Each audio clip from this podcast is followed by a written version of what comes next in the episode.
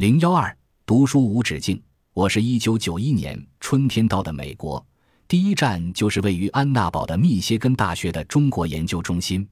我还记得到美国读的第一本英文专著，就是黄宗智的《长江三角洲小农家庭与乡村发展》那本得奖著作。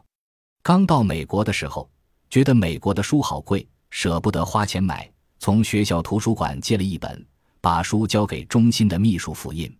那个时候没有版权意识，想把全书都复印了，但秘书告诉我，因为版权限制，只能部分复印，算是给我上了自觉遵守版权的第一课。作为一个华裔历史学家，黄宗智的学术著作读起来特别清晰，是我英文学术写作最早的一个范本。到美国以后，到处请教怎样提高英文学术写作的秘籍。有朋友告诉我，学习英文写作的好办法。就是仔细研读、揣摩一些规范英文的学术表达。黄的英文和结构都非常规范，对我们这些母语不是英文者比较容易模仿。而纯粹的美国人写的著作是我们难以效法的。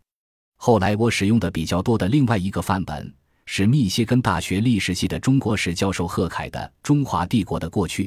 这书一九七五年由斯坦福大学出版社出版。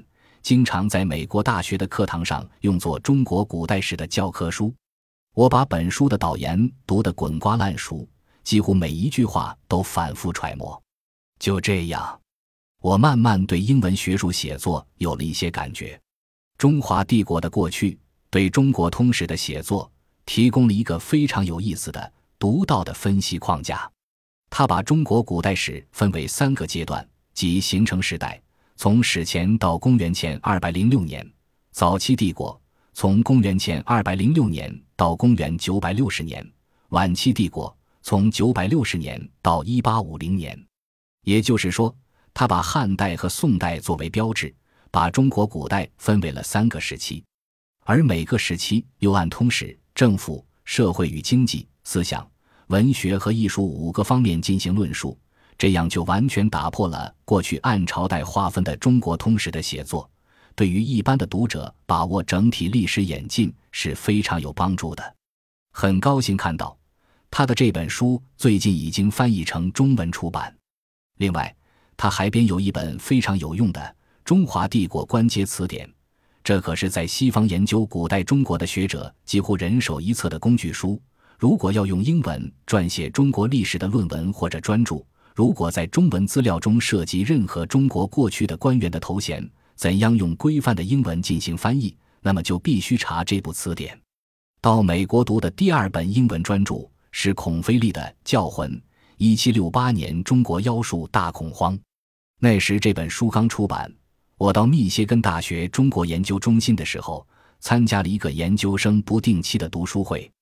这个自发的读书会囊括了密歇根大学政治学。社会学、经济学、历史学等学科与中国研究有关的研究生，其形式是在某一个人的家里，周末大家带一些吃的和喝的，花上几个小时共同讨论一本书。作为一位刚从中国来的学者，大家非常客气地请我推荐下一本讨论的书，我便力荐《教魂》。其实我在国内的时候就开始关注这本书，因为在书出版之前，大概在一九九零年前后。黄宗智到成都查八险档案，便告诉我，孔飞利将在哈佛大学有一本非常好且有趣的书出版，因为黄是该书的评审人之一。当时我便有心把这部书翻译成中文，介绍给国内读者。于是我写了一封信给中华书局，因为我跨出那本书也正在那里编辑出版。信中还附了该书的全部目录的中文翻译，但是信石沉大海。也不知道他们收到信没有，或是收到后觉得没有兴趣。当时中美之间的联系信件来回就需要一个月，后来我也没有追踪这事，忙着去攻读博士了。交魂最后由我的朋友陈坚和刘畅翻译成中文，在上海三联书店出版，已经是一九九九年了，立刻成了学术畅销书，算是帮我了却了这桩心愿。这个读书会接着还读了杜赞奇的《文化、权力与国家》。杜是印度裔美国历史学家，行文不像黄宗智的那么易懂。加上他的书理论性很强，涉及多学科，叙事风格复杂，当时读起来有一定的困难。